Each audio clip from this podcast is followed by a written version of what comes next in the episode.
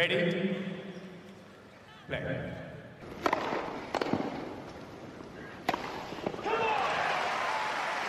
Merhabalar, Raket Servisi hoş geldiniz. Ben Gökalp. Ben Anıl, merhaba. Evet, bir süredir gündem konuşmuyoruz. Bugün arayı kapatacağız. Bir Eylül özeti yapacağız.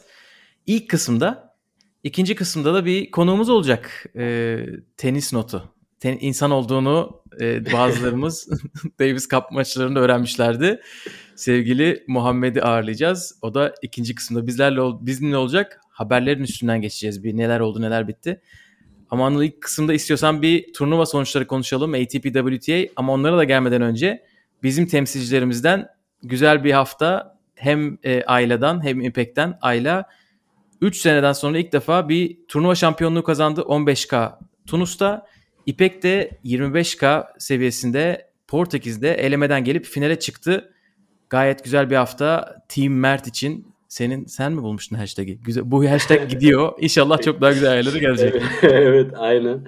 Ee, yani hashtag Team Mert'in bence şöyle bir olayı da var. Yani gerçekten hem birbirlerini motive ediyorlar hem bunun parçası olmanın vermiş olduğu duygusal motivasyon da tabii ki burada çok önemli. Hani Mert Hoca diyeceğiz. E, Mert Hoca da burada hani şöyle çok önemli bir nokta var.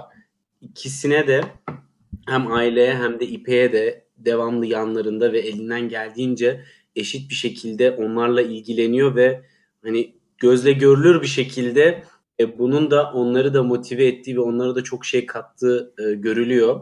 E, bu hafta, geçtiğimiz hafta ve önümüzdeki hafta Ayla ile Mert Hoca Tunus'ta olacak. Bu sırada İpek de boş durmuyor. O da Lizbon'da 25K finale oynuyor ve e, aile için 15K seviyesi e, de kupayı tekrar alması 3 sene sonra o sakatlıkların mücadelesinden sonra tekrardan bu noktaya gelmesi hani önemli bir kırılma noktası. Şu açıdan önemli bir kırılma noktası. Bu kadar uzun bir süre geri dönüş için mücadele verince insanın umutsuzluğa kapılması, motivasyonunu kaybetmesi vesaire çok olası. Pes etme şansı çok yüksek. Ama gerçekten o konuda hiç asla e, vazgeçmediğini pandemi döneminde de konuşmuştuk aileyle. Antrenmanlarını sürdürme şekli, e, evde en zor şartlarda egzersizlerini yapma şekli vesaire derken e, oradan da geri dönmeyi başardı ve gerçekten her hafta yükselişine devam ediyor. Hani burada Ayla'nın oyun stiline de bir parantez açmak lazım. Çünkü o çok önemli bir faktör. Ayla agresif, dominant ve daha riskli vuruşlara dayalı e, baseline'dan top çevirme üzerine kurulu olmayan bir oyun stiline sahip. Ve bu oyun stilinde hata yapma olasılığınız ve ritim bulmaya duyduğunuz, ihtiyaç duyduğunuz süre çok daha fazla. Dolayısıyla bu oyun stiliyle geri dönmek defansif bir oyun tarzına göre çok daha yorucudur ee, ve zaman alabilir. E, burada böyle bir kırılma noktasını yaşamak, iyi bir ritim tutturmak, birçok e, maçında bu turnuvada e, kritik sayılarda e, sabırlı kalıp oyun planından taviz vermeyerek yine e, kritik sayıları kazanıp maçları momentumunu eline geçirmeyi başardı ve bu tabii ki ona özgüven olarak geri dönüyor ve aynı zamanda da puan olarak geri dönüyor. Bu turnuvadan 10 puan kazandı. E, 21 puanı vardı sıralamalarda. Tabii ki 3 senedir sakatlıklarla boğuştuğu için puanı filan da kalmamıştı pek. Ve şimdi 21 puan üstüne 10 puan eklenince 130-140 sıra birden yükseldi yani. O açıdan da çok önemli. Hani 25K elemesine katılayım dediği zaman e, bir üst seviyede turnuvada e, orada daha güzel bir kura bulma şansı veya orada daha özgüvenli oynama şansı psikolojik olarak hem de sıralama olarak bunların hepsi birer avantaj olarak geri dönüyor. Ve bu seviyede birkaç kupa daha kaldırıp e, puanlarını arttırdığı zaman da artık 25K ana tablodan katılmaya başladığı zaman orada gelecek başarıyla çok daha da hızlı tekrardan yükselişi geçme şansı oluyor. Deyip buradan İP'ye geçeyim. Bir İP'ye geçmeden önce e, Ayla ile alakalı bir şeyi eklemek lazım. Turnuva e, seviyelerini konuşuyoruz. Hani e, rakam söylüyoruz burada ama biz de çok fazla hayal edemiyoruz. Hani ne kadar e, oyuncular hani rekabetçi ne kadar yüksek seviyede oynanıyor. Ama e, hani en azından aldığımız habere göre sevgili Mert Ertunga'dan çok güzel maçlar oynanmış. E, çok daha üst seviyelerin e, yerlerine gelinmiş hani bazı maçlarda. Final maçı da öyle olmuş. Hani onu söylemek lazım. Bir de çeyrek finalde 4 numara Silipoti'yi geçti Ayla. E, Silipoti'yi İpek de Cenevre'de yenmişti. E, Mert Ertunga'nın yüzünü görünce büyük ihtimalle bu kız kaçacak yakında. Ama e, şöyle bir şey var. Mesela bu kız çok genç İsviçre'nin e, işte umutlarından birisi. Verbiye'de bir ay önce 25K'da elemeden gelip e, çeyreğe çıktı. Sonra gitti Amerika açıkta Junior'da yarı final gördü. Yani böyle böyle isimler var 15K'da. Hani sıralaması süper yüksek değil ama çok gelecek vadeden isimler olabiliyor. Bunu da bir hatırlatalım. gençler özellikle. Aynen daha yeni girenler sıralama sistemine yeni giren bir sürü isim olabiliyor. Diyelim bir de belki İpek'e geçmeden önce şunu da söyleyelim. İpek Soylu da e, Monastır'da geri dönüşünü başlattı bu hafta. Ona da başarılar diyelim. O da uzun bir sakatlık arasından sonra ilk defa turnuva oynadı. E, ilk turda elendi ama onun da daha fazla turnuvaya ihtiyacı vardır çok büyük ihtimalle. Tabii Ona da başarılar dileyelim. İpek'in de yolu uzun. Ee, o da Aynen. Çok yüksek bir seviyeden e, sakatlıklarla mücadele ederek geriye düştü. Onun durumu da e, gerçekten çıkmasını devam ettirmesi, devamlı e, hani ameliyat olup yola devam etmek için çaba göstermesi hakikaten e, önemli bir özveri. Umarım o da e, burada aileyle yaşadığımız sevinç gibi yakında o, öyle bir sevinç yaşatır bize. Ve, o zaman Lisbon'a geçelim. Daha ATP WTA de var çünkü. Tamam. İpek de aynı yani burada hani puan nezdinde şunu söyleyeyim. Aile orada şampiyonlukla 10 puan kazandı. İpek final oynayarak 49 puan kazandı bir üst seviyede. Müthiş fark ediyor. Bir de eleme puanı 50 bir puan. De, aynen 50 puan aynen. Elemeden geldiği için bir de elemeden gelip yine finale çıktı. İpek bunu alışkanlık haline getirdi. İnşallah yakında elemeden gelip kupa kaldıracak o da Emma Raducanu gibi. Ee, oyununu ailenin turnuvası yayınlanmıyordu ama İpek'in maçlarını izleme fırsatım oldu. Ee, ben en çok dikkatimi çeken return okuması çok gelişmiş ve puan kurgusu çok iyi. Aynı zamanda da kortun içerisine daha fazla girmeye başlıyor ve onun üstüne bir de e, vuruşların sertliğinin istikrarı çok fazla. Ve bunlar hakikaten rakibi boğan, rakibe alan bırakmayan ve hataya zorlayan bir oyun planı ve bunu çok doğru bir şekilde uygulamaya devam ediyor.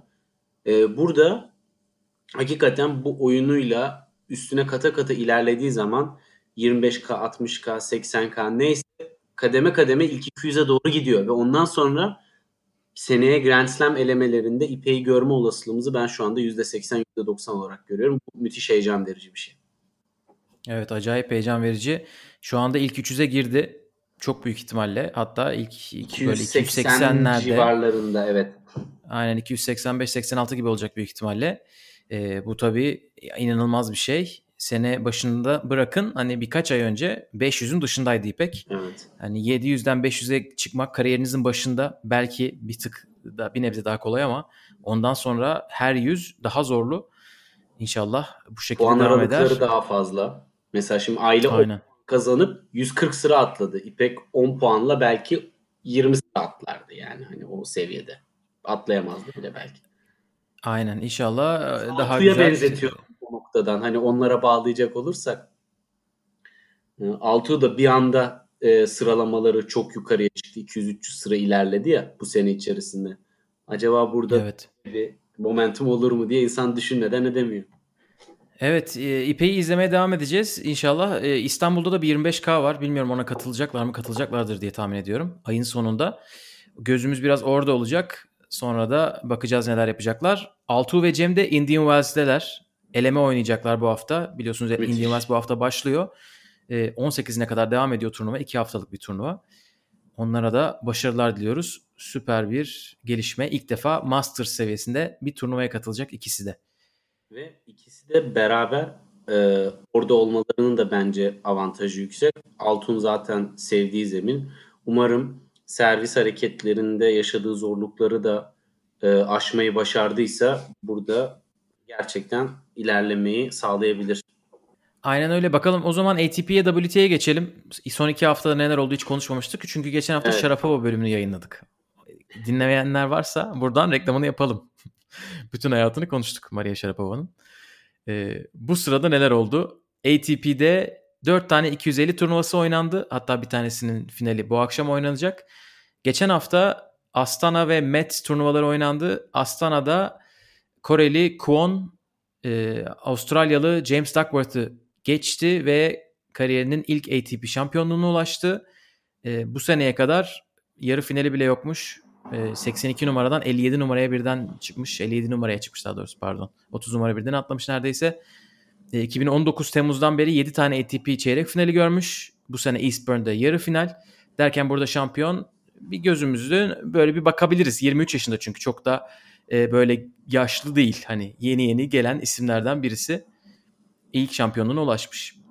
Artık Aynı hafta Mets'te biraz daha yüksek bir turnuva vardı. Burası biraz fırsat turnuvası gibiydi. evet. Fırsat turnuvasından faydalanmışlar. Yani e, 23 yaş artık bence a 23 yaşında bu saat kadar potansiyeline erişmiştir diyemiyoruz teniste asla. Yani Aslan Karatsev bunun en uç örneği zaten. Ama e, 25-26 yaşlarına kadar bence ritim bulup top 20'yi zorlama şansı e, her oyuncuda var. Aynen öyle. Mets'te ise e, Uber Turkaç Pablo Carreño'yu finalde geçti ve iyi bir şampiyonluk kazandı. O da sanırım ilk 4 ATP finalini kazanan böyle nadir isimlerden birisi. E, çiftleri de kazandı Mets'te. E, kapalı kort dedik mi bu isim demek ki parlamaya devam edecek. E, sene sonu finallerinde de bir şeyler yapar mı? Bir bakarız artık Kurkaç'ı izleriz. Mets'te bir de Murray, Andy Murray çeyrek final gördü. Uzun zamandır ilk defa ATP çeyrek finaline yükseldi. E, hala böyle performansından memnun değil ama e, uğraşıyor kendisi. Sonunda gitti San Diego oynadı. Indian Wells'e de davetiye almış. Oynamaya devam ediyor. Evet, Andy gerçekten beni her geçen gün biraz daha hayrete düşürüyor. Çünkü baya baya geri geliyor Gökalp. Yani tabii ki bir Federer comeback'i tadında bir şey beklemek hayal ama hani oynamak istediği zaman nasıl oynadığını hani üst seviyede fiziğini zorladığı zaman gerçekten gösteriyor ki hani Ruud maçında da bence çok çok iyi bir e, oyun oynadı ve Ruud seviyesini çok yükseltti. Yani Murray'in orada kaybetmesi Murray'e yazmaz. Ruud'un performansının yükselişine yazar biraz da.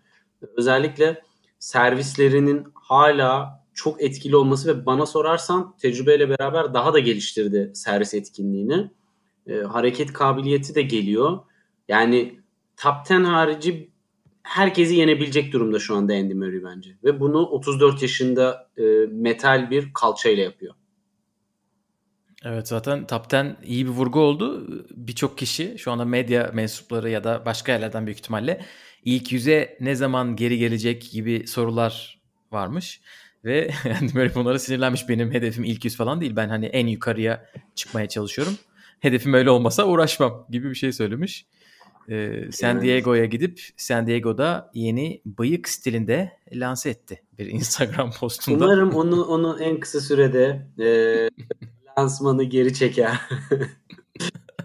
San Diego diyerek Texaslı e, Anchorman benzeyerek e, gerçekten an, o kadar ben turun zeki ve espriter oyuncularından birinin bu kadar antipatik bir imaja bürünmesi bence gereksiz. Yok sanırım espri yapmış zaten. San Diego'da geçen Anchorman filminin başrol oyuncusu gibi böyle bir bir sürü paylaşım vardı. Ama kendisi evet dediğin gibi Kasper Ruud'a kaybetti orada. Kasper Ruud da San Diego'da finalde Cam Norrie ile oynayacaklar. Kasper ee, Ruud'un ilk sert kort finali. Cam Norrie de senelerdir ATP'de oynuyor oynuyor. Bu sene gerçekten acayip gidiyor. Ee, iki, sürekli son 8, son 4. Şimdi de final. E, zaten bir şampiyonluğu da var bu sene. E, burada çok çok iyi oynadı. Shapovalov'u geçtiği maçta Shapo'yu sildi korttan. Üstüne Andrei Rublev'u yendi yarı finalde. Çok iyi bir hafta onun için. Evet, Cam Norrie'nin kariyerinde biraz bir tık daha ileriye gitmesi için ihtiyacı olan tek şey Grand Slam'de zor bir eşleşmede birini geçebilmeyi başarması. Hani bu hangi isim olursa olsun ama Grand Slam'lerde bir tık zor bir kuraya geldiği zaman takıldığı için her hala da birçok insanın tenis severin radarında olan bir isim değil. Yani iyi performans göstermesine rağmen. Hani Dan, Dan Evans'la o yönden de benzerlik gösteriyorlar biraz ama bence potansiyeli Dan Evans'ın çok üstünde. Evet, bu senenin ilk zaman. iki Grand Slam'inde e, Nadal'da Nadal'a yenildiğini hatırlatalım. evet işte yani. Wimbledon'da da Federer'e yenilmişti Cam. Böyle de bir kura şansı. Yapacak bir şey yok. Sofya'da da bu hafta Yannick Sinner Gael Monfils'i geçti ve arka arkaya ikinci kez Sofya'da şampiyon oldu. Gael Monfils'in de o Dubai 2020'den beri ilk finali ikisi için de çok iyi bir hafta olmuştur büyük ihtimalle. Burada benim ilgimi çeken bir nokta büyük ihtimalle Indian Wells'e katılmak istediği için Dimitrov e, Sofya'nın olduğu hafta San Diego'yu oynamak zorunda kalmış herhalde. E, onun için can sıkıcı diye düşünüyorum. San Diego'da ama iyi oynadı. Yarı finalde elendi. Evet Dimitrov şaşırttı. Bakalım master seviyesinde görmek istiyoruz artık Dimitrov'un eski performansını. Yani turun en atletik oyuncusunun bu kadar sakatlıklarla e, ve formsuzluklarla uğraşması bana çok garip geliyor. Fiziksel olarak çünkü evet. her zaman görünüyor. Yani Dimitrov'u bir anlayamadım. Hani her şey elva olmuyor bir türlü. 2017'den beri. Bakalım. Evet ATP'yi herhalde böyle özetleyebiliriz son iki haftayı. WTA'de 3 haftaya yayıyoruz. Çünkü WTA'dekiler Amerika için ikinci haftasında da turnuva oynadılar. O hafta Lüksemburg'da Clara Tauson Ostapenko'yu yenip şampiyon oldu. Portoroz'da da 25 yaşındaki Yasmin Paolini ilk şampiyonluğunu elde etti. Alison Risk'i geçerek. Sonraki hafta 20 Eylül'de 500'lük bir turnuva oynandı. Ostrava 3 ünlem işareti. Sebebini merak ediyorsanız bir sene önceki podcastimize gidebilirsiniz. Tam bir sene. 79. bölüm buradan söyleyelim. Orada Anet Kontaveit mükemmel bir şampiyonluk. Set vermeden Paula Badosa, Belinda Bencic, Petra Kvitova ve Maria Sakkari'yi geçerek şampiyon oldu. Maria Sakkari için de çok iyi hafta. Iga Świątek'i eledi yarı finalde. İlk ona girdi bu performansla beraber. İlk onda iki Maria ülke Sakkari. var. Yunanistan ve İspanya şu anda hem erkeklerde hem kadınlarda ilk onda tenisçisi olan iki ülke. Başka yok. Evet. Yunanistan'ın ilk 500'de kaç tenisçisi var acaba? Yok işte Petros Gerçekten yaptı mı? Zorla. Onu da konuşacağız. Onu da konuşacağız. Onu da konuşacağız. Onu Muhammed'e ayırıyoruz onu. evet Yunanistan attı mı tam atmış. Hedef atışı yapmış. iki oyuncuyla. Evet, ikisi de ilk ondalar. İki, iki de iki yani böyle bir şey yok. Hani arada hiç kimse yok. evet. Gerisi, gerisi Antalya Futures. ve, ve şöyle diyelim yani Maria Sakkari öyle bir sezon geçiriyor ki sene sonu şampiyonası yarışında 5 numarada. Böyle bir sezondan bahsediyoruz. Hmm, gerçekten helal olsun. Sezon bitti Tabii artık iki, yani. Nereye gidecek geri? Yani şu anda e, sene sonu yarışına Indian kadar. Wells var. Kaldı. O kadar. Orada Aynen. da bir Tabii. E, Sabalenka'nın durumuyla beraber orada da bir e, bir açıldı. Yani haberleri e... bilmeyelim. O yüzden onu Muhammed'e saklayalım ama e, yani Sakari çok iyi ilerliyor. Yani kim derdi ki 2016'da İstanbul'daki Sakkari, yani Çağla'nın kazandığı kupadaki Sakkari ile buradaki Sakkari arasında dağlar kadar fark var ve evet. her sene çok üstüne koydu ve müthiş bir e, güç üretimi ve atletizmi var. Evet aynen öyle. Tabii bu kadar biz şaşırıyoruz ama hani tamamen hani öyle bir farkına varmadan dolayı şaşırma. Yoksa Fransa açık ve Amerika açıkta yarı finale yükseldiğinin farkındayız. Ama böyle 5 numarada görünce insan bir dank ediyor kafasına. Bir de bir de Gökalp Sakkari özelinde çok kısa şunu da söyleyeyim. Yani ben mesela şunu yani başarılı ve çok iyi skorlar alıyor. Ama oyunu yeni nesil tenisçilere adapte etmekte biraz gecikecek e, diye endişeleniyorum. Çünkü hala çok yönlü değil oyunu. Hani 22 yaş ve altındaki tenisçilerin çok gönüllüyle ön plana çıktığı bir dönemde olduğumuz için bunu da hani övdüğümüz bir haftada dipnot olarak vermekte fayda var bence. Evet. Çeşitlilikte biraz e, sıkıntı yaşıyor. Özellikle senin dediğin gibi diğer isimlerle kıyaslarsak. Ama o zaten şu anda olduğu yerden mutludur herhalde. Hiç kimse tahmin Tabii edemezdi. E, şimdi ilk onda, aynen çeşitlilik demişken çeşitliliğin e, böyle tavanlarında bir isim bu, bu hafta e, Chicago'da finale yükseldi. Chicago'da 500'lük bir turnuva oynanıyor bu hafta. Astana'da da bir 250'lik turnuva oynandı. Ons Jabeur'den bahsediyordum. Ons Jabeur finale yükseldi ve Garbinye Muguruza ile final oynayacaklar. Garbinye Muguruza bir insanın finale çıkabileceği en kolay rotalardan birinden çıktı. İlk turu bay geçti. ikinci turda rakibi çekildi. Yarı finalde rakibi çekildi. İki maç falan oynadı. Andrei Rublev'un e, Dubai e, rotası gibi. Vallahi vallahi aynısını düşündüm. Doha mıydı? Çünkü dört maç vardı. Bir tek maç mı oynadı? Olabilir. Böyle bir şey oynamıştı. Evet. Onsya böyle final oynayacaklar. Bakalım kim kazanacak orada. Astanalık 2 250'lik turnuvada da Van Oytvank şampiyon oldu ve Yulia Putinseva'yı geçti. E, Putinseva oranın ev sahibi biliyorsunuz. Oradan herhalde bir şampiyonluk istemiştir ama finalde kaybetmiş. E, Twitter'da gördüğüme göre e, iki değişik maçta rakibinin oyununun ortasında ayakkabılarının bağlarını değiştirmeye gitmiş Putinseva. Bağlara bir şey olmamışken bunu da paylaşmadan edemedim. Böyle bir insandan bahsediyoruz. Evet istiyorsan burada bitirelim sonuçları ve yavaştan ikinci kısma geçelim.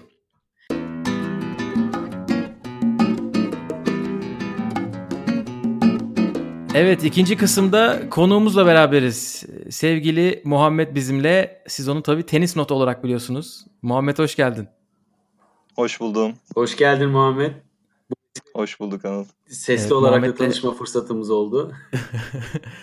Evet biz onunla bayağıdır konuşmak istiyorduk çünkü e, etinden, sütünden, derisinden, her şeyinden faydalandığımız bir hesabın yöneticisi kendisi. Gerçekten çok büyük bir zevkle, ara sıra saygıyla takip ediyoruz. Böyle çok büyük emek var. Biraz onunla hem tenis not hesabını konuşacağız. Nereden çıktı, nasıl gidiyor? Onu konuşacağız. Sonra da gündemi de beraber muhabbetini yapalım istedik. Birkaç tane haber başlığı var.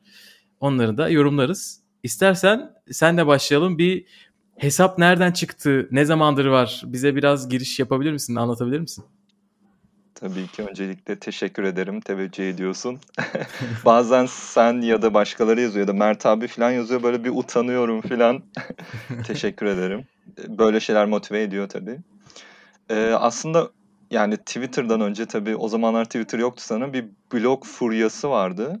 Ee, o zamanlar kişisel blogum vardı. Sonra baktım çok fazla tenis yazısı var burada. Dedim tenis hesabını ayırayım. Ee, o bloglarda da tabii bir link yani bir isim bulmak lazım. Ben tenis dünyasından notlar diye bir başlık attım. E, dedim bu böyle bir site adı olamaz yani. Tenis nota çevrildi. Tamamen bir site adı vermek üstüne. Bayağı bir blogla götürdüm. Ee, yani en azından Twitter'ın söylediğine göre ben 2011 Nisan'da açmışım hesabı. Üf.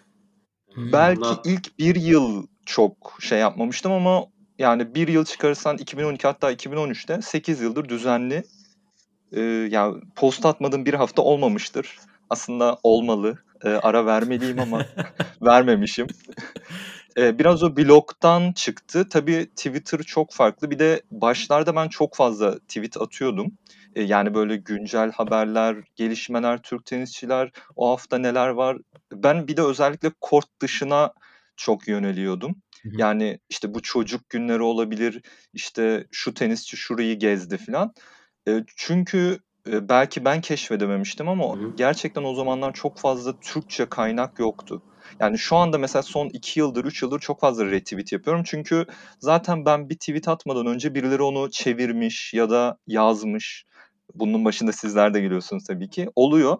Ha, O yüzden ben tekrar yazmaya ihtiyaç duymuyorum ve retweet yapıyorum ama bundan bir e, 8-10 yıl kadar önce e, yani çok fazla böyle yoktu ya da ben keşfedememiştim bilmiyorum. O zamanlar çok fazla yazıyordum.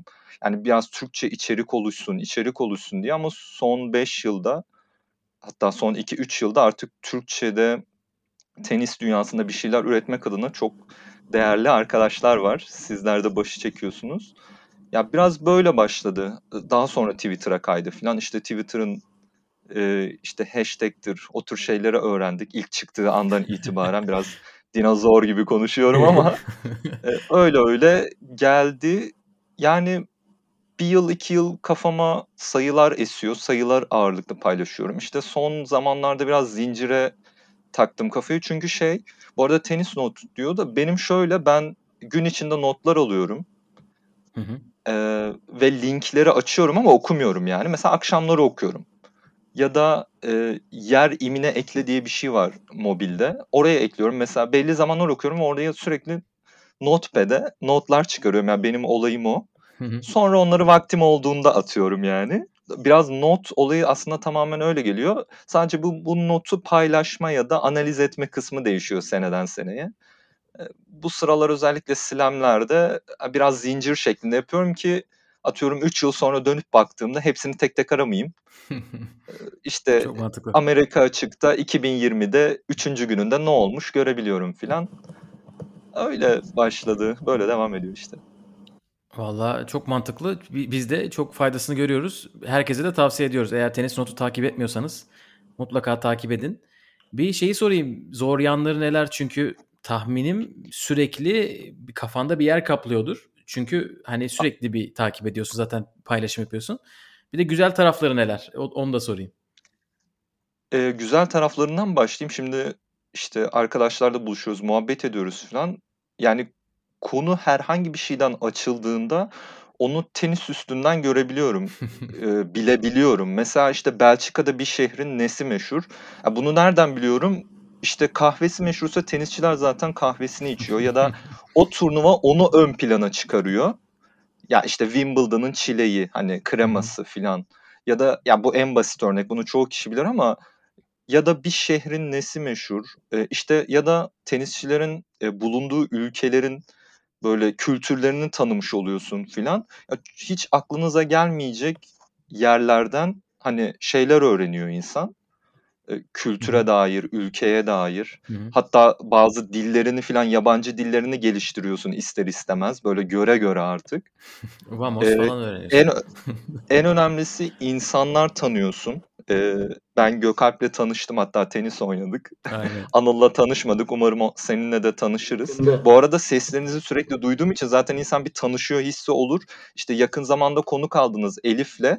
Hani hiç tanışmadık, birbirimizi hiç tanımıyoruz ve hiçbir muhabbetimiz yoktu. Yani sosyal medyadan bile muhabbetimiz yoktu ama yan yana maç izledik ve böyle biraz bir 40 yıl değilse bile bir 10 yıllık bir dost gibi oldu böyle. Yani gayet samimi çünkü ortak yön var filan.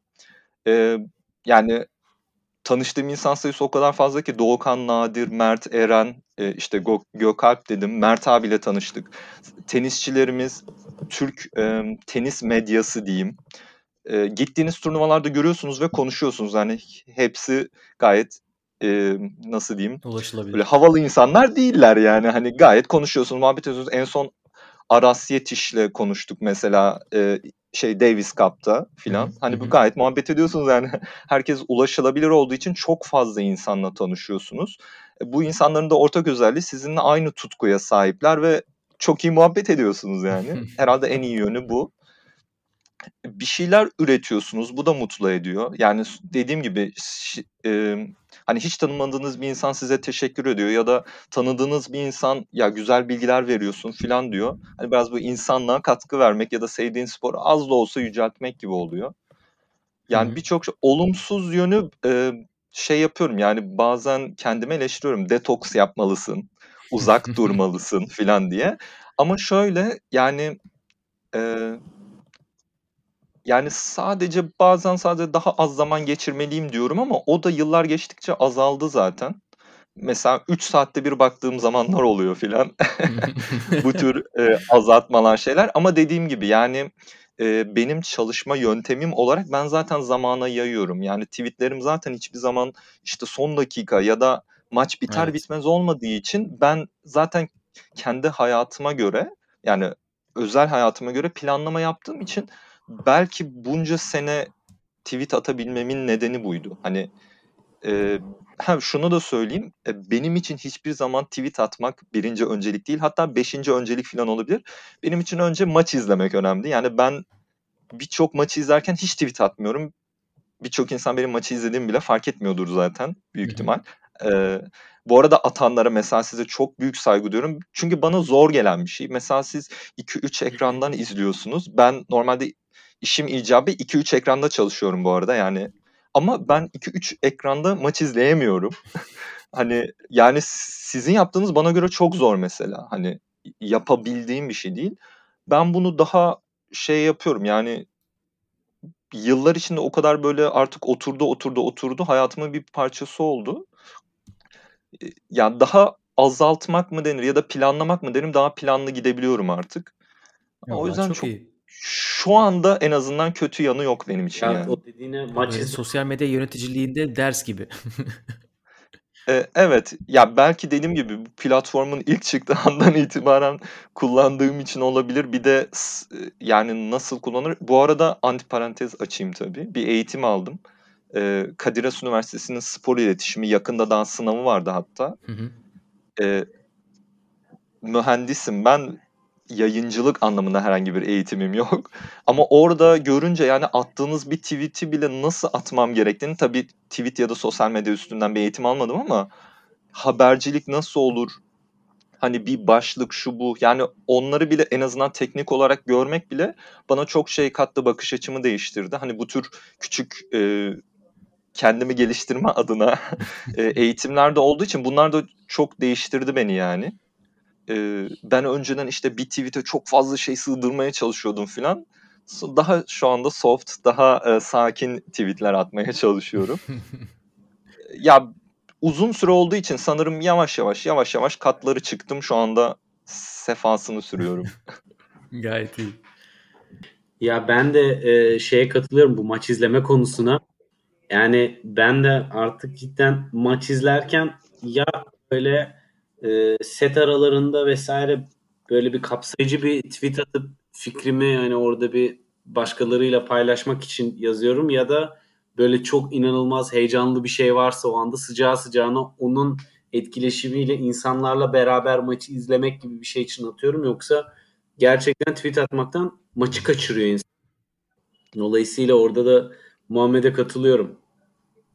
Evet, izlemek ama hani zor. siz yapıyorsunuz, aslında yabancı medya da çok yapıyor bunu. Hatta onlar daha çok yapıyor, hani tenis medyası. Maç izlerken tweet atma. Eee, ben maç izlerken Twitter'a bakıyorum, hani aralarda filan ve onları görmek benim çok hoşuma gidiyor. Ama ben atmayı beceremem yani. Ya ben bazen yazıyorum ya da size ya da başka birine cevap yazıyorum. Yani 10 cevabın birini atabilmişimdir. Hani ben onu atana kadar o olay geçiyor üstüne başka bir puan oluyor, başka bir olay oluyor filan. Evet. O yüzden anlamını kaybedebiliyor. Peki maç izlemek demişken sen şimdi dedin ki birinci önceliğim de maç izlemek. Bir de onunla alakalı bir soru soralım haberlere geçmeden önce.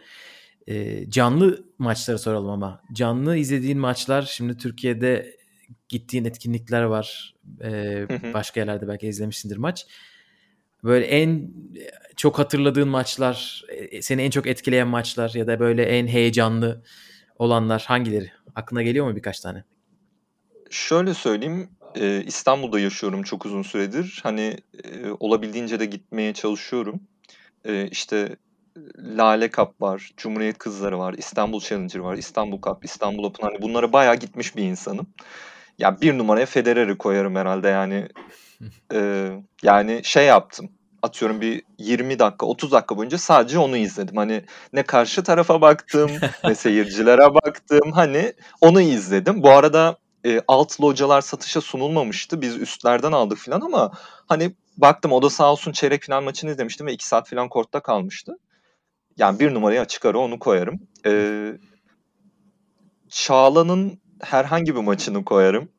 Ben ITF'te de izledim onu. Yani benim hoşuma gidiyor. Çok savaşçı ama herhalde İstanbul Cup'ta şampiyon olduğu sene bir maçını izlemiştim. E, hangisi olduğunu hatırlamıyorum şu anda. Ya da en son Garcia maçını izledim. Hı hı. Eee, bu 2020 oluyor herhalde. Yani Çağla'nın herhangi bir maçı diyorum. Eee, Başak'ın Lale Cup'ı kazandığı final maçı bayağı iyi oynamıştı. O aklımda kalmış. Eee, yabancılardan da başka koyayım. Eee, WTA finallerinde bunu da biraz dürüst olayım. 2012 yani ben 2. yılında ilk kez gittim ve biraz gerçekten şey oluyor. Televizyonda göründüğü gibi olmadığı için ya kadınlar tenisi biraz daha yavaş mı oynuyor acaba diye eee, düşünürken eee, 2012 WTA finallerinde gördüm ve şey dedim hani saygı duyuyorum. Eee, o kadar hızlı, o kadar sert. Bir de o zamanlar özellikle strong is beautiful yani güçlü olan iyidir filan o şeyleri uçuşuyordu. Ya o kadar şey oynuyorlar ki hani Radwanska filan vardı ve o da yumuşak atar diyorsun ama topa yön değiştiriyor, şu yapıyor, bu yapıyor filan. Yani orada bir şey yapabilirim. Hani Ivanovic diyebilirim ya da Serena diyebilirim bilmiyorum. Evet. Eee, İstanbul'da da ne güzel şeyler gelmiş. Böyle özet oldu resmen senin şeylerinden. e, evet evet yani e, Yani özellikle ben 3 sene İstanbul çok evet o insan yani tenise doyurdu tabi lokasyon biraz daha optimal olabilirdi ama evet e, ama oradaki e, Sinan Erdem iyiydi ve Evet. mesela ben. Esenyurt'ta izliyorum. Yani ben İstanbul'un bir ucunda oturuyorum. O diğer ucunda ama her sene gittim. E, ya oranın biraz kort da dik olduğu için şey değil ama Sinan Erdem çok güzeldi. Yani orada evet atmosferi çok iyi almıştım. Bir de 10 liraya mı 15 liraya mı ne satmışlardı bileti? evet çok ucuzdu. Çok Mükemmeldi. ucuzdu. Evet. Ve zaten o olay yaratmıştı hani seyircisiyle. İşte gece 2'de biten maçta bile kalanlar olmuştu filan. O, bayağı efsaneydi. Yani 5'e şu anda bir şey bulamadım ama e, hiç erkeklerden söylemedim. Davis Cup'ı koyayım ona da. E, Cem'in servis performansı, Altuğ'un inen ve çıkan e, form durumları filan. Ergi de çok iyiydi mesela. Ben Davis Cup maçlarını 5. sıraya koyayım o zaman. Vallahi çok güzel özet oldu. Ağzına sağlık. O zaman istiyorsanız haberlere geçelim. Şu zamanlarda neler oluyor tenis dünyasında? İrili ufaklı şeyler var. E, Konuşacağımız başlıklar var. Bir tanesi WTA finalleri e, biliyorsunuz Çin'de turnuva falan oynanmıyor. Normalde Singapur'da, Çin'de böyle yerlerde seneyi bitiriyorduk. Ee, onun için Guadalajara'da, Meksika'da oynanacağı açıklandı. Son dakika böyle biraz açıklaması oyunculara.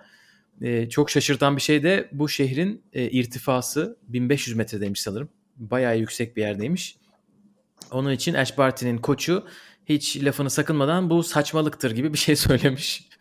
Ee, Bart Ash'in de katılması belki zora girdi gibi bir şeyler de söylemiş.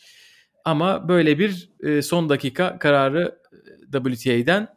E, bu arada hani sıralamayı hatırlatmak gerekirse yorumlarınızı alayım sonra. Tabii Barty 1, Sabalenka 2, sonra Krejcikova geliyor, Pliskova, Sakkari, Świątek, Osaka, Muguruza bunlar ilk 8. Sonra hemen dışarıda puanlar çok yakın. Jabeur, Mertens, Pavlyuchenkova, Kokogov, Svitolina, Raducanu diye gidiyor. Kokogov'la Raducanu'nun bu kadar Raducanu tabii olsun da Kokogov'a şaşırdım biraz 12 numarada olmasına. Böyle size pas atayım.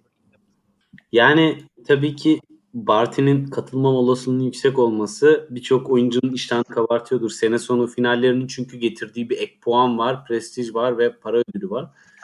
Ama burada yani e, hala ben yarış çok kızışık ve Raducanu bile girebilir. Hani şu anda 3 tane falan turnuvaya katılacak daha sanırım finallerin e, finallere gelene kadar. E, ki o 14. sırada şu anda ve kadar yakın ki puanlar yani turnuva kazanan direkt e, gidecek ilk 20 içerisinde. Öyle bir durum var. Hani Kasatkina'nın bile şansı var hala ilginç bir şekilde. Ama benim buradan hakikaten e, beklentim yani Guadalajara'da yapılması turnuvanın para ödülünü azaltıyor yanlış bilmiyorsam. Çünkü Asya'daki sponsorlardan gelen parayla senenin en çok para dağıtılan turnuvası oluyordu neredeyse şey WTA finalleri. Ee, ve o da bir nevi oyuncuların cazibesinin oyunculara cazibe merkezi olmasını azaltır. Bir de irtifa durum var tabii ki. Osaka, Barty bunlar olmazsa onların haricinde bence yani burada da e, bir zeminde bir sürpriz görürsek şaşırmayalım. Mesela demin Sakkari'yi konuştuk. Ona uygun bir ortam var biraz. Öbür taraftan Sabalenka artık şeytanın bacağını kırıp bir büyük bir kupa kaldırması gerekiyor esasında bence. E, Barty zaten son şampiyon sanırım ve bir turnuvada alınabilecek en büyük parayı kazanmıştı. 4 milyon dolar mı ne? Evet. E, Dört buçuk bile olabilir yanlış Evet. hatırlamıyorsam. Saçma bir paraydı yani. Evet bayağı aynen öyle. E, ben böyle e, doğru şeyleri söyleyen insanları seviyorum. Bu yüzden Barty'nin koçuna alkış yolluyorum burada. E, Bence çok haklı. E, şimdi takvimi çok ezbere bilmiyorum çünkü pandemi nedeniyle karışık atıyorum.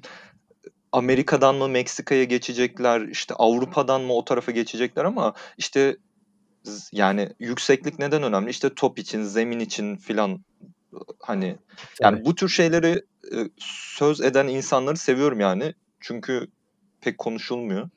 Ve televizyonda E- da anlaşılmıyor bu tarz şeyler. Evet aynen öyle. Ee, ve şöyle bir durum var. Geçen de okumuştum. Şimdi Barty Avustralyalı ve e, yani Şubat ayından beri ülkesine dönemiyor. Eğer giderse de iki hafta sanırım e, otelde kalacak karantinada. Ve ne kadar geç giderse o iki hafta uzayacak. Onun sezon çal yani 2022 sezon çalışmasını gecikecek. E bir Avustralyalı için en önemli dönem ilk bir ay yani Ocak ayı çünkü Ocak, kendi Şubat, ülkesinde tabii. turnuvalar vesaire. Yani ne kadar erken giderse onun için iyi. Biraz o, o da etken sanırım. E bir de e, ha- yani Hatun aylardır ülkesinden uzak ve yani çok başarılı.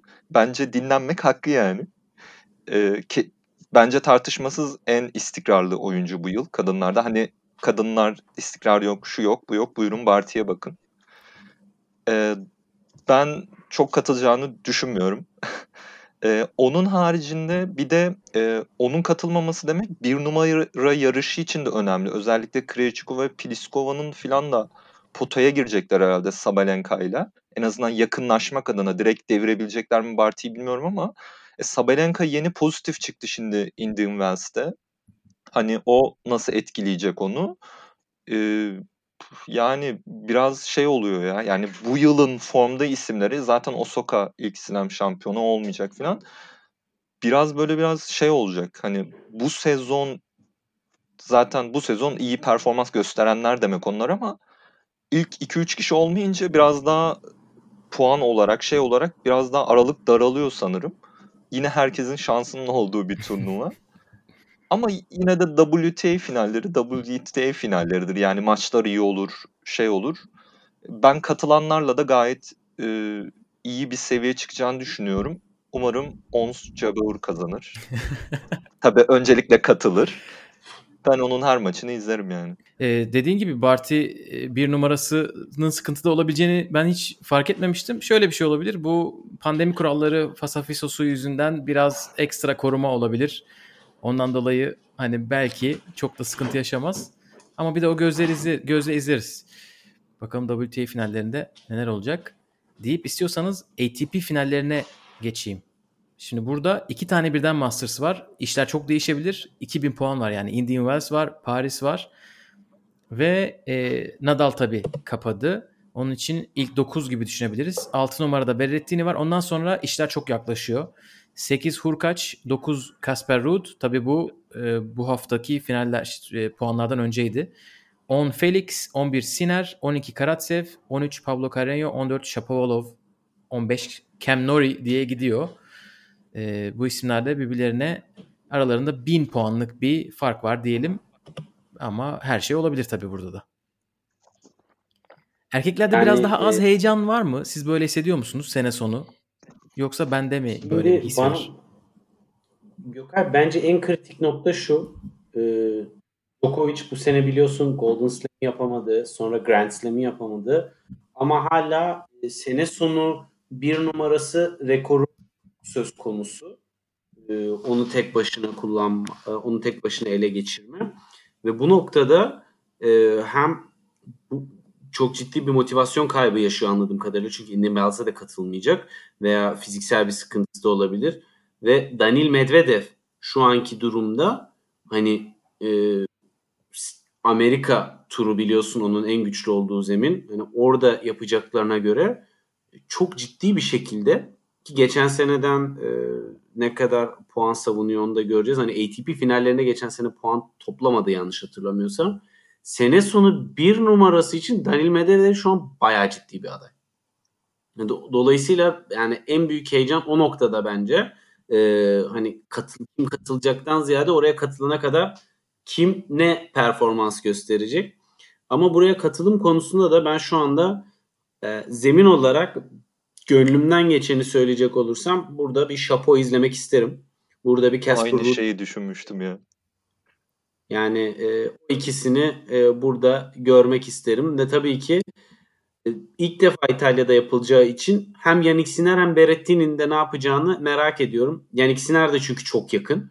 Özellikle aralardan bir iki çekilme daha olursa kendi neden olmasın hani bu geçtiğim senelerde çok oldu.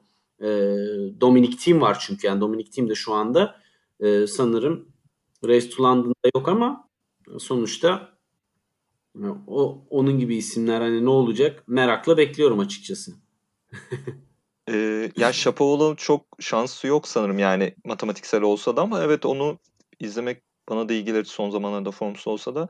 Ya ben biraz gerçekçi düşünüyorum ya da kendime alıştırdım sanırım. Federer, Nadal, Djokovic'in olmadığı turnuvalar da benim bayağı bilgimi çekiyor acaba ne olacak. Çünkü gençler daha çok gaza geliyor ya da orta yaş oldular artık tenis açısından en azından.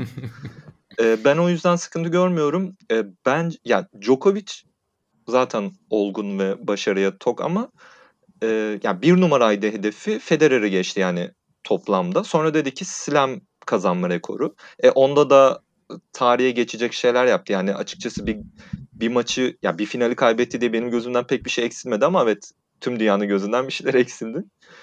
Ee, yani şu anda bir numarayı zerre umursadığını düşünmüyorum. ATP finallerine katılır mı? Büyük soru işareti katılmazsa sürpriz de olmayacak. Dolayısıyla bir numarayı kayıp kaybetmemek kaybetmek onu yani hiç şey yapmaz ya. Hiç üzmez bence. Ee, Medvedev'e yani tebrik ediyorum. Ee, 2019 ve 2020'yi düşündüğünde Amerika sert kort sezonu diyebileceğim ya, o kadar çok şampiyonluk final puanı koruması lazımdı ki adam buradan üstüne koyarak çıktı. Evet acayip. Acayip bir şey yani. Evet. Yani teniste en büyük zorluk puan koruma meselesi. Hatta bu Davis Cup sonrası Marcel İlhan e, Bean'e katılmıştı. Orada dedi yani en zor Evet. şey ne diye sordular. O da onu söyledi. Bence de öyle. Ben o yüzden bunu yapanlara ayrı bir saygı duyuyorum. Yani yapabileceğini hiç düşünmüyordum çünkü. E, yani bu senenin sonunda olmasa bile eninde sonunda bir numara için en büyük aday. E, yani özellikle sert kort bu kadar çok fazla oynanırken. E, ben yani ben ATP finallerine bayağı şeyim ya böyle e, merak ediyorum yani hani e, bü- büyük üçlü yok diye öyle çok bir şey kaybetmiyor benden. E, hani şu ne yapacak bu ne yapacak bu formsuz acaba burada toparlar mı kendini filan. E, sadece organizasyonu daha çok merak ediyorum. Hani Londra hep örnek gösterilir işte medya tarafından, oyuncular Evet. tarafından, gidenler tarafından. Siz biraz siz gitmiş miydiniz? Evet. Londra'ya ben, Ben- gitmiştim. Son sene gittim. Sen gitmiştin ama sen son ana gittiğin için en kötü organizasyona mı kalmıştın? Aynen.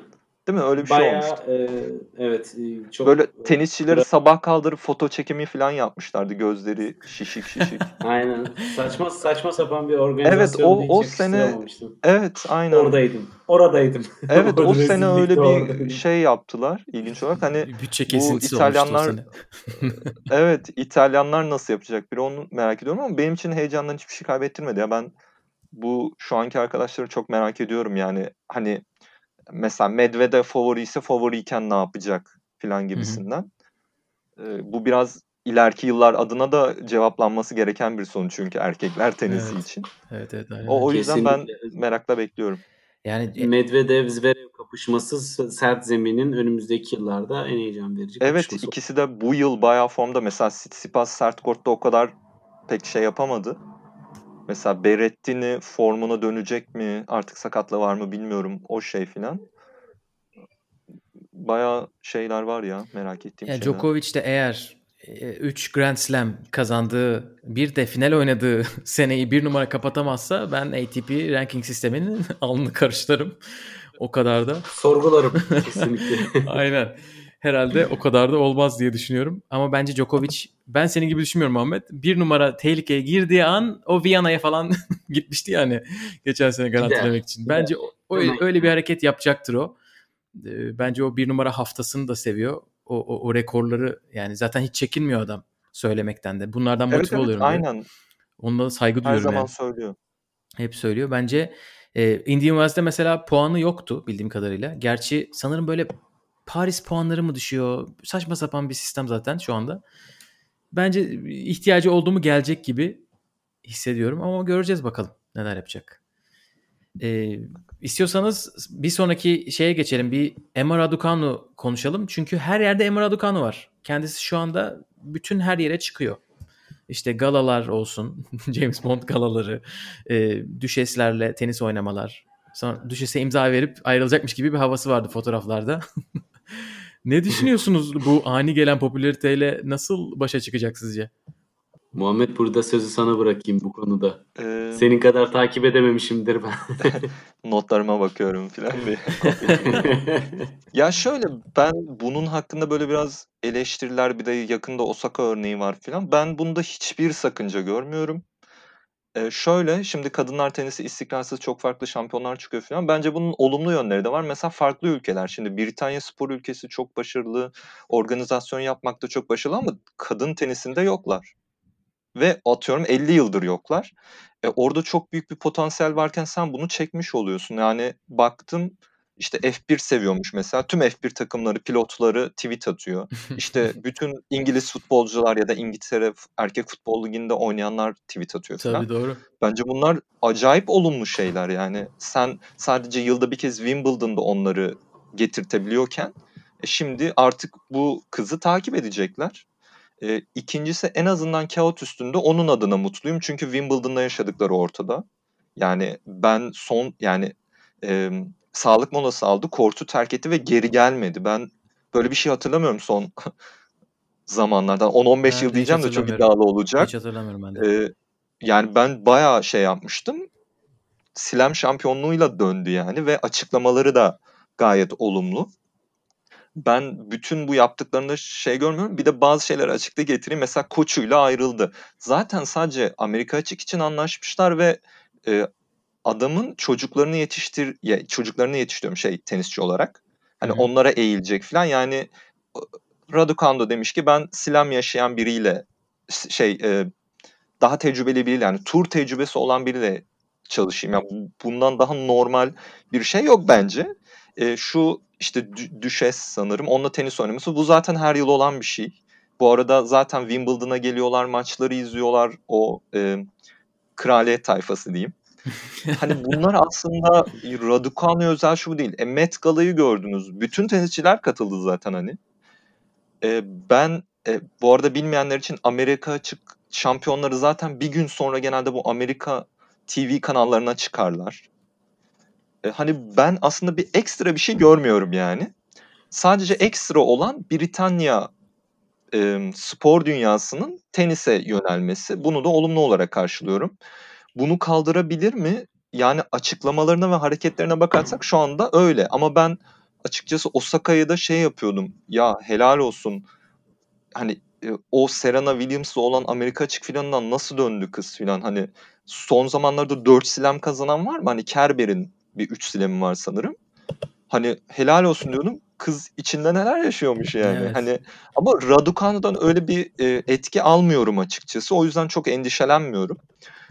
Ama şöyle e, ben e, şu anda ondan tenis anlamında çok bir şey beklemiyorum açıkçası. İşte bir slam daha kazanır, bir turnuva daha kazanır falan diyemiyorum. Çünkü elde o kadar veri yok.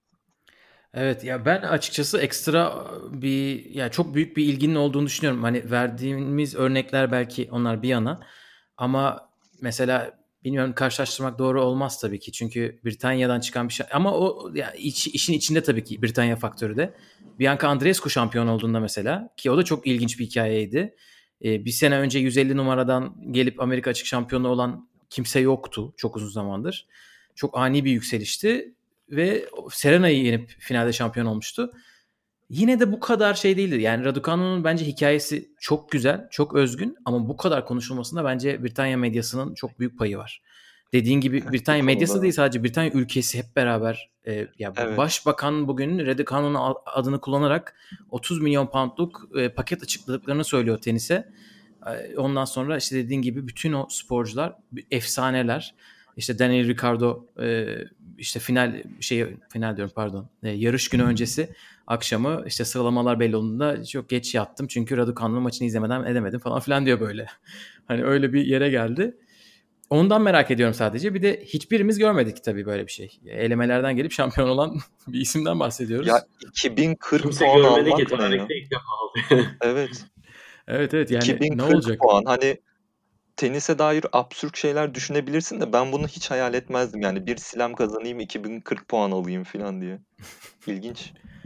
Aynen öyle. Ya bence de yani şöyle tabii ki hem genç yaşta olduğu için hem de hani her zaman tenisçilerin söylediği ilk Grand Slam'i ilk slam'i kazanmak e, olay ama ikinci slam'i kazanmak çok zor e, bir mental eşik onu aşmak. Hani insanların oyununu tanıdığı, sana özel hazırlandığı bir aşamaya geldikten sonra bu kadar e, göz önünde olunca çok kısa bir süre içerisinde böyle 2-3 hafta içerisinde her yerde Raducanu vardı. Hani o yüzden insanlarda e, haklı olarak bir ya çabuk mu acaba işin medya tarafına ve e, görünürlük tarafına daldı ne gibisinden e, bir düşünce oldu. Ama e, yani sonuçta kortta göreceğiz şimdi Indian Wells zemin olarak ona uygun. Oradaki performans sonuçta e, bu aradaki süreyi nasıl geçirdiğini gösterecek ki bundan sonraki her turnuvayı da kupayla kapatacak diye bir beklentiye girmek de çok saçma olur zaten de. Yani sonuçta önemli olan tenisinin seviyesi olacak. E, ben de bir ekleme yapayım. Katılıyorum Anıl'a. Yani e, ya bir başarı kazanabilirsiniz ve bu etkiyi yaratabilirsiniz ama mesela Osaka'nın farkı bu başarıyı devam ettirdi. Ve şu anda zaten işte daha o zamanlar işte en pazarlanabilir sporcu olarak bakılıyordu. Şu anda inanılmaz e, sponsorlukları ve işte ürünleri var, dergilere çıkıyor falan ama buna neden olan şey başarıyı devam ettirmesi. Ya da Sharapova da için öyle diyebiliriz. Yani hani bu pazarlama deyince akla gelen ilk e, isimlerden olduğu için yani hem tenisçiydi, hem oyuncuydu, hem iş kadınıydı. Siz de yakın zamanda bayağı bir konuştunuz zaten güzel bir kayıtta. Hani yani onu başarıyla birlikte götüremiyorsanız zaten etkili olamıyor. E, burada kapanışı da Bench ile yapacağım. Bunu not almıştım ve çok hoşuma gitmişti ama tweet atamadım. Bu e, Fernandez ve Raducanu finale çıktığında işte zaten ikisinden biri sanırım çeyrek finalde mi yarı finalde mi Benchic'i yeniyor. Evet Raducanu. E, Benchic de hani genç ve başarılı olmak deyince akla gelen ilk isimlerden yani hala yaşı çok da büyük değil. Ya şey diyor umarım hani insanlar onları korur ve onlar için en iyi neyse onu yapar. Hani onları yıkmazlar Hı hı. işte baskıyla, onların etrafındaki yarattıkları etkiyle. Hani çok fazla yüklenmezler onlara ve onlar böyle huzur içinde gelişebilir diyor. Zaman zaman aslında Gökhan senin de böyle tweetlerin oluyordu hani yani bu kadar baskı yaratmayın. Hani bu kadar hype yaratmayın. Evet. İşte çünkü Özellikle hani Fransızlar için çok geliyor bana Evet. şey. yani hemen işte yeni Nadal, yeni Federer, hani yeni Serena. Ya bu tür baskıları, e, bu tür kalıpları seviyoruz ya da yabancı medya da çok seviyor. Ama bu tür şeyler yapmadan gerçekten onları biraz huzur içinde gelişmelerini beklemek lazım. Vallahi çok güzel. Ee, kapanış oldu bence bu şeye, bu kısma. O zaman biraz daha böyle şen şakrak şeylere geçeceğim. Daha böyle az ciddi olabileceğimiz. Çünkü 88. wild card'ını alan bir ismi konuşacağız sırada. Acaba kim? Acaba kim? Kendisine WC King mi demişti Instagram'da biosunda bir, bir süre. Ee, Stefanos Tsitsipas'ın kardeşi Petros Tsitsipas. Evet efendim kendisi. The Tennis Talker hesabının araştırmalarına göre teklerde 55, çiftlerde 33 olmak üzere 88 davetiye almış. Ve e, öyle bir şansı var ki bu arkadaşın. Şu anda tabii 88 davetiye de alınan puanlar ve Amerika'da Indian Wells oynanması üzerine öyle bir sıralamaya gelmiş ki Avrupa'daki Challenger'lara eleme seri başı olabilecek noktaya gelmiş. E, ve kendisine bir wild card çekmiş. Wild Card'la öyle de bir şans. Wild Card'la oynaya oynaya 735. sıraya anca gelebildi o kadar Wild Card'a rağmen. Yani salın bunu. Bu ten, tenisçiliği yani sıkıntılı bence. Evet gerçekten e, biz de böyle yakın zamanda işte e, bizim temsilcilerimiz oynayınca işte Challenger elemesi, Challenger 25K falan izliyoruz. Ya diyoruz insanlar savaşıyor. Davetiye varsa verin şu insanlara. Ama? Tsitsipas'a gidiyor. Hem çiftlerde hem teklerde bol bol aldılar abi kardeş. Tabii tek onlar değil ama artık Petros o kadar göze battı ki Biraz evet. son ama zamanlarda Bu iş. Yani ismi çok var. Osaka'nın kardeşine bir ara laf edilmişti. Hani devede kulak kalıyor bunun Evet. yanında. Ya Berretti'nin kardeşi var, Monfils'in var. Bu ara e, Novak Djokovic'in kardeşi işte Antalya'ya geliyordu falan ama hiç kimse bu kadar abartmamıştı yani hani yani bir iki kez verilir falan da Dominic Thiem'in kardeşi var Moritz. E, Evet. Yani mesela Avus yani kendi ülkelerinde veriyorlar ya da birkaç ülkede oluyor bu tür şeyler hani ama yani tüm dünyadan wildcard alabilen nadir tenisçilerden herhalde. Bir de ilginç olan Yunanistan hani tenis ülkesi de değilsin ve tenis düzenlenmiyor ülkende. Çünkü mesela İstanbul'da WTA turnuvası oluyor. Sen bir ülkeye wildcard veriyorsun mesela Rusya'ya. Evet. Rusya'daki Onlar da turnuvadan da sana- sen wildcard alıyorsun falan. Hani wildcard anlaşması deniyor. Ama bunda öyle bir durum da yok. B- büyük başarı. A- aileyi kutluyorum. Bunda işte abi 3 numara olunca öyle bir anlaşma var. Yani Novak Djokovic bile bu kadarını yapamamıştı. Belki uğraşmadı bilmiyorum ama Her şey. ATP kapa adam toplamak için yani. evet her şey o, orayla başladı. Aynen öyle. Evet burası Petro Tsitsipas'tı. Son olarak da ülkemizde Junior Fed Cup ve Junior Davis Cup organizasyonları düzenlendi. Antalya ev sahipliği yaptı. Ee, bunu açıkçası ben çok fazla takip edemedim ama sonuç şampiyonlar çok ilgimi çekti. Junior Fed Cup'ı Çekya, Junior Davis Cup'ı Fransa kazanıyor. Yani bu ülkeler artık nasıl ekollerse özellikle Çekya kadınlarda ve Fransa erkeklerde, Fransa gerçi hem erkek hem kadınlarda devam ediyorlar. Yeni jenerasyonlarda gelmeye devam ediyor. Ee, bu ikili şampiyon olmuş. Bizim takımlarımızda herhalde iki ikisi de 11. olmuşlar. Böyle de bir haber var. ya burada çok e, kısa bir şekilde Çekya'ya bir yorum yapayım. Hani benim bir arkadaşım var bizim Lig'de her zaman şunu söylüyor. Eşleşmelere baktığım zaman hani tahminleri yapınca sonu ovayla bitiyorsa oyuncu onu seçiyorum direkt diyor. Artık bu Çekya ekolü gelmişken soyaddan e, tahmin yapıyor. Oyuncunun adı, soyadı, yaşı kaç sıralaması hiç umurunda değil. Gerçekten Çekya teniste, kadınlar tenisinde çok büyük bir ekol ve hani kadınlar tenisinde böyle bir ekolken erkekler tenisinde e, bunun çok uzağında kalmaları beni çok şaşırtıyor. Şimdi biraz açıkçası. biraz geliyorlar ama çok uzun zamandır uzaktalar. Biraz kıpırdamalar var ama evet, Evet. yani en son insanları sorsanız hazırladığınız isim e, Thomas Perdik yani. Evet. Ee, ben sosyal medyadan takip ettim. Zaten yarı finallerden itibaren yayın vardı herhalde de. Bu arada sosyal medya hesapları da gayet iyiydi. Röportajlar yaptılar falan. Yani Oralardan biraz fikrim oldu. Ee, gayet e, yani şeyden e, düzenlenmesinden gayet memnunlar. Hani şey olmuş. Sonuçta geleceğin gerçekten tenisçileri. Oradan birçok isim geçmiş. E, Çekler özellikle Amerika gelmemiş sanırım. Özel kadınlarda zaten de erkeklerde de favorilerden biriydi herhalde.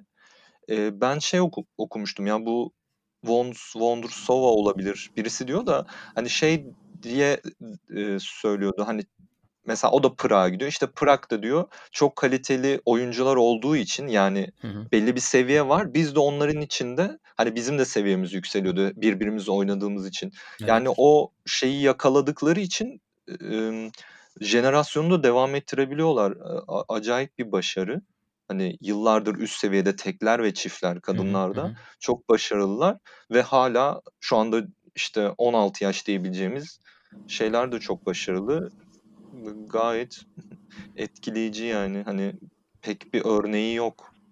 E, mesela Amerika nasıl yapamıyor bunu? Şaşırtıcı. Hani ya da belki Fransa ama Çekler başarıyor. Oyuncu Daha havuzu var, rekabet var, para Evet, var. Her evet. şey var yani. Her şey var. Evet Fransızlar da mesela sürekli söylenirler. Yani benim takip ettiğim kadarıyla Fransız medyası hiç mutlu değildir. Yannick Noah'dan beri mutlu değiller 80'lerden beri. Ama sürekli e, ilk yüzde en çok olan ülke özellikle erkekler tarafında bunu hep görüyoruz. İlk onda 2-3 kişilerdi bir ara. O Monfils, Songa, Gasquet jenerasyonu. Şimdi de Junior Davis Cup'ı almışlar. Bakalım neler yapacaklar onları da takipteyiz. Yani şu anda da ilk yüzde 10 tane Fransız var. Hani 100. Elber ve 88. Gasquet artık ne kadar oynuyorlar bilmiyorum. Tabii bunlar hep pandemi şeyler ama Jeremy Chardy filan da. Mandarino da 33 yaşında. Ama yani Ugo Umber 25 numarada sonuçta. On Ve kişi, on 23 kişi. yaşında. Tabii canım. Ya Ama onlarda işte- genelde son e, yani büyük kupa kazanma olmadığı için uzun süredir sanırım e, yani küçüklerde başarılılar ama bu üst seviyeye e, bu arada bence üst seviyede de çok başarılılar. Yani Tabii. rahat ilk 20 oyuncusu çıkarıyorlar hani. Hatta ilk 10 da çıkarıyorlar. Hani bu saydığımız değerli tecrübeli arkadaşları bile çıkarırsak hani ilk 20'ye girecek çok rahat Fransız bulunur. Ama o işte slam kazanma hani o, o şeye hiç çıkamadılar. Evet takip edeceğiz bakalım neler yapacaklar. Ee, gözümüz bu ekibin üstünde olacak. Bakalım Antalya'dan şunlar geçmiş diyecek miyiz ileride? Büyük ihtimalle diyeceğiz gibi duruyor. Ee, haberler bu kadar. Burada bitirelim isterseniz. Eklemek istediğiniz bir şey var mı? Muhammed ağzına sağlık. Ee, iyi ki geldin.